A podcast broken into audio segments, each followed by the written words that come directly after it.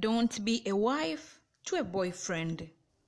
Kitabu hiki kimeandikwa na mwanadada Shonda Brown White na kitabu hiki kina kurasa sabini na mbili tu, lakini pamoja na uchache wa kurasa hizi bado ameweza kukishibisha mafunzo mengi sana ya kujifunza, hasa hasa kwa wadada, lakini hata kwa wakaka, kwani jamii tunategemeana.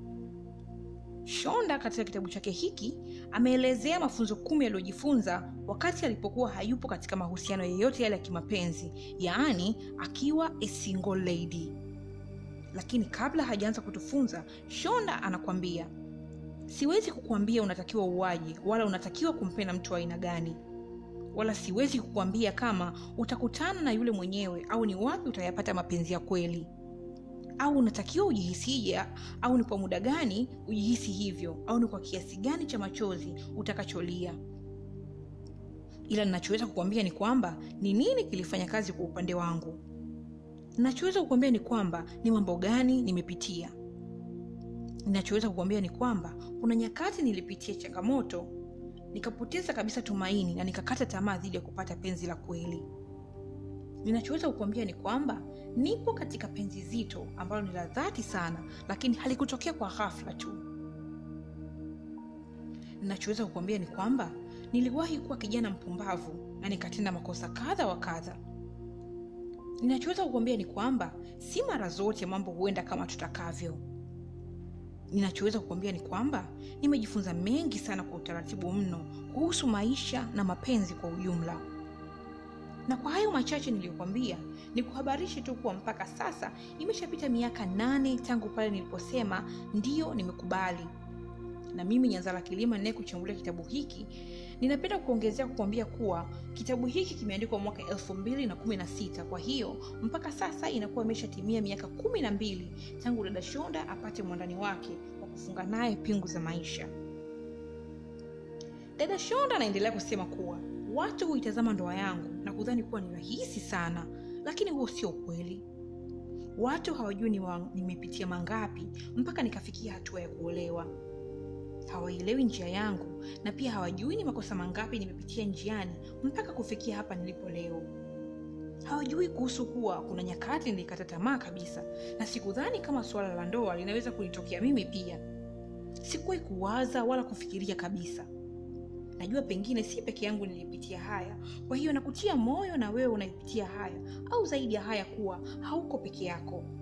Na hivyo ningependa tujifunze mafunzo kumi ambayo nilijifunza mimi kipindi nipo singo na nina haha au hutamani kuwa katika mahusiano thabiti lakini siyapati funzo la kwanza jipende wewe kabla ya kutaka kupendwa na mtu mwingine yeyote yule. Shonda anasema kwamba nakumbuka nilijikuta nimekaa kitandani nikiwa natetemeka. Nakumbuka chumba kilikuwa kama chumba cha wazazi wake hivi. Kilikuwa kimenakishiwa kwa maua maua mpaka kitandani. Kwa hakika nilikuwa natetemeka sana na moyo ulikuwa ukinienda mbio sana kana kwamba unataka kuchomoka kifuani. Chumbani mlikuwa na kitanda kipana sana pamoja na dressing table ya kuvutia pamoja na madikodiko mengi tu. Kulikuwa ni kama kitu fulani hivi kama zulia si zulia sijui blanketi kitandani hivi lenye manyoya mengi. Na lilikuwa limetandikwa kitandani lenye nakshi za kuvutia na rangi za pinki pamoja na kijani kibichi. Nilikuwa na uoga sana na kila mara niliposikia sauti nilishtuka nikahisi kama tutakutwa mule chumbani. Akaanza taratibu kunivua nguo moja moja. Nilijihisi kama mwili mzima nimepigwa ganzi ya ghafla yani alijua kabisa kuwa ile ilikuwa ni mara yangu ya kwanza lakini haikuwa mara ya kwanza kwa upande wake. Kwa hiyo nilielewa kwa nini yeye alikuwa mwepesi vile. Sikuwa na hakika kama kweli nilikuwa tayari kufanya kitu kile lakini bado sikutaka nione muoga au mshamba hivi. Kwa hiyo nikaacha tu afanye alichotaka. Tukaanza ikatokea ah, na ndo hivyo tena tukawa tumeshafanya. Nilikuwa na umri wa miaka kumi na nne tu aliponitoa bikra yule kaka mabinti wa umri wangu wa kipindi hiki wengi wao walikuwa wakivutiwa na mitoko ya kwenda bichi kwenda sinema pamoja na kujiunga na makundi ya kucheza muziki. Lakini mimi nilivutiwa zaidi na vile wanaume walivyokuwa wakinipapatikia. Nilifurahia kuona nateka atensheni zao kwa urahisi. Ila mpaka kufikia hatua hii sikuwahi kumjua mwanaume kabla. Ghafla nikajikuta machozi yananitoka huku najiuliza mungu wangu nimefanya nini hiki vipi mama akijua? Hata ni uua mungu wangu.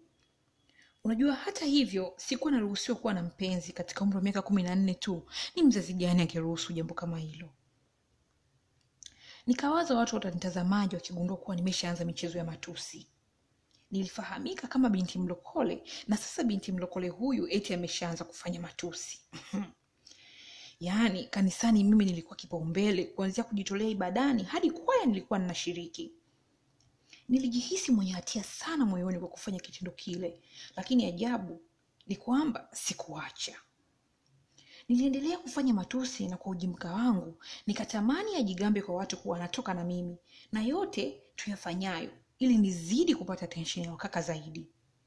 Na kweli ikatokea yakatokea niliyokusudia ila aibu niliyoipata siwezi kuielezea japo na yeye alikuwa rika langu lakini alikuwa kanipita kidogo lakini kwa binti nilipata zaidi, nilipata aibu kubwa zaidi. Nakumbuka mara ya mwisho nafanya naye matusi tulipomaliza hata kumtazama usoni sikuweza. Nikanyanyuka na kuvaa nguo zangu na kuondoka. Ile nataka tu kufungua mlango akaniambia akaniita akaniambia nifike salama na atanipigia. Nakumbuka hiyo ndio ilikuwa mara ya mwisho ya mimi kuonana na yule kaka. Na kuanzia hapo sikutaka tena kujiingiza katika aibu za mahusiano. Nilipofikia umri wa kuruhusiwa kuwa na mahusiano sasa ndo unaweza kunisema utakavyoona wewe sawa. Maana nilijitahidi sana kuwa na mahusiano thabiti lakini sikuyapata. Nadhani nilikuwa na mpenzi mpya kila baada ya mwaka yani. Wanaume walikuwa wakinitumia japo sikuwa naelewa kama nilikuwa natumika kwa kipindi hicho. Kuna muda nakutana na mkaka anaonyesha kunitaka sana lakini baada ya muda naona mambo siyaelewi unakutana na mwingine anaonyesha upendo na kujali kwa kila kitu. Ajabu hataki muwe na malengo yaani anachotaka tu muwe mnakutana faragha basi nilikuwa mwepesi wa kuamini ahadi za watu. Sijui kwa nini labda kwa sababu sikuwa na sijui kwa nini sikuwa na kile kujiongeza lakini napenda kuongezea kidogo kwa hapa kuwa kitendo cha baba kumtelekeza mama nikiwa katika umri mdogo na kufanya makuzi yangu niwe namuona baba mara moja moja tu hiyo ilinifanya nikawa sizijui tabia za kiume au pengine kukanifanya nikawa nina matarajio mengi sana dhidi ya kila ahadi inayopewa sababu baba yangu amekuwa akinipatia ahadi nyingi zisizotimia kila nikutanapo naye tena kwa bahati mbaya. Idha nikikutana njiani lakini mara nyingi alikuwa afiki nyumbani naweza kusema kuwa malezi ya upande mmoja pekee yanaweza kumwathiri sana mtoto kipindi cha mahusiano yake na hasa katika suala zima la kuanzisha familia. Mara nyingi sana kutokuwepo kwa baba nyumbani nilijifanya kuwa hakuniathiri kwa vyovyote vile lakini haikuwa kweli. Nafsi yangu iliugua kwa kumkosa baba katika maisha yangu. Na pengine ndiyo maana nikawa nikitamani sana kupata upendo wa upande wa pili upande wa kiume ambao kwa hakika wala sikuwa nikiufahamu vema kwa umri wangu mdogo ule sikujua kuwa nilikuwa katika hatari ya kuambukizwa magonjwa na hata kupata mimba pamoja na kupata mfadhaiko wa kihisia. Kama ningalipewa nafasi ya kurudisha nyakati basi ningalijituliza nikaenda zangu nyumbani siku ile na nikajitunza mpaka pale ambapo ingefaa mimi kuanza. Lakini kinyume chake nilichezea usichana wangu na kujikuta nikitafuta upendo mahala ambapo si sahihi nilipokuwa katika umri ule nilijikuta nawapa wakaka majukumu ambayo kwa hakika angetakiwa kuyafanya baba yangu mzazi au hata majukumu mengine ya kunihusu mimi binafsi nisingeweza kuyatimiza mwenyewe. Ikafikia kipindi nikadhani kwamba kama mwanaume akijua maisha yangu ya zamani pamoja na maumivu niliyopitia basi atanipenda. Lakini haikuwa hivyo nimejifunza kuwa jinsi tunavyowaruhusu watu kutuchukulia inaendana sambamba kabisa na namna gani tunavyojichukulia sisi wenyewe. Jambo la pili nililojifunza ni kwamba acha mambo yaende taratibu wala usitake kuharakisha jambo. Nakumbuka ilikuwa majira ya saa mbili usiku na nilikuwa nimetolewa outing kwa ajili ya chakula cha jioni. Ilipigilia jinsi yangu kali pamoja na top moja hivi matata sana. Na yeye alivalia nadhifu zaidi na kilichonivutia zaidi ni vile viatu vyake vya sneakers. Tuliongea mawali matatu ya kusalimiana na kisha akaonelea tuongelee jambo lilotupeleka pale. Akaniuliza mara ya mwisho kuwa katika mahusiano ni lini. Basi nikamjibu kuwa hayakuwa mahusiano mazuri wala nini. Mwanaume yule, alikuwa ni mlaghai na muongo. Nikaendelea kuongea pale nikaongea we nikamnanga yule eksi wangu. Huyu kaka akawa akinisikiliza tu kwa upole tukafikia hatua kuongelea kuwa angependa mke wa namna gani yaani aweje. Tukaongea mambo mengi sana siku hiyo. Tulipoachana usiku ule tuliachana kwa kukumbatiana na kisha akanibusu kwenye shavu huku sote tukioneana aibu. Nilipoingia tu kwenye gari yangu nilikuwa na furaha sana. Nikawa nachekacheka tu kama hayawani vile. Nikampigia simu rafiki yangu mmoja hivi nikamwambia shosti nimeopoa huku nacheka vibaya mno nikamwambia nadhani nimempata nimtafutaye miaka yote. Rafiki yangu akaniasa niwe makini sana na nisiwe na papara. Siwezi kumjua mtu ndani ya siku moja. Basi muda ukaenda na tukawa tunawasiliana na ule mkaka lakini hakuwahi kuzungumza.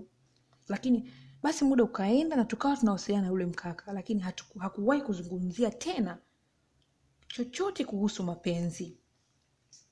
Siku hiyo nakumbuka nilichoka kungoja nikampigia simu na kisha straight nikamuuliza hiki kilichopo baina yetu ni nini?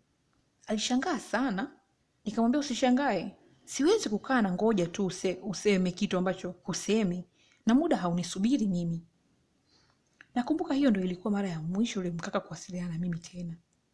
Nilijifunza kuwa wanaume hawapendi kuharakishwa kwenye maamuzi na pia inawachukua muda sana wao kuamua jambo dada shonda katika kitabu chake hiki ameelezea mapito yake binafsi ili tu aweze kujifunza na jamii yote kwa ujumla. Tunapitia mengi sana maishani na mengine wala hatuko na furaha nayo kiasi cha kuyazungumzia. Lakini si kila tunalopaswa kulizungumza ni lile la kutufurahisha tu.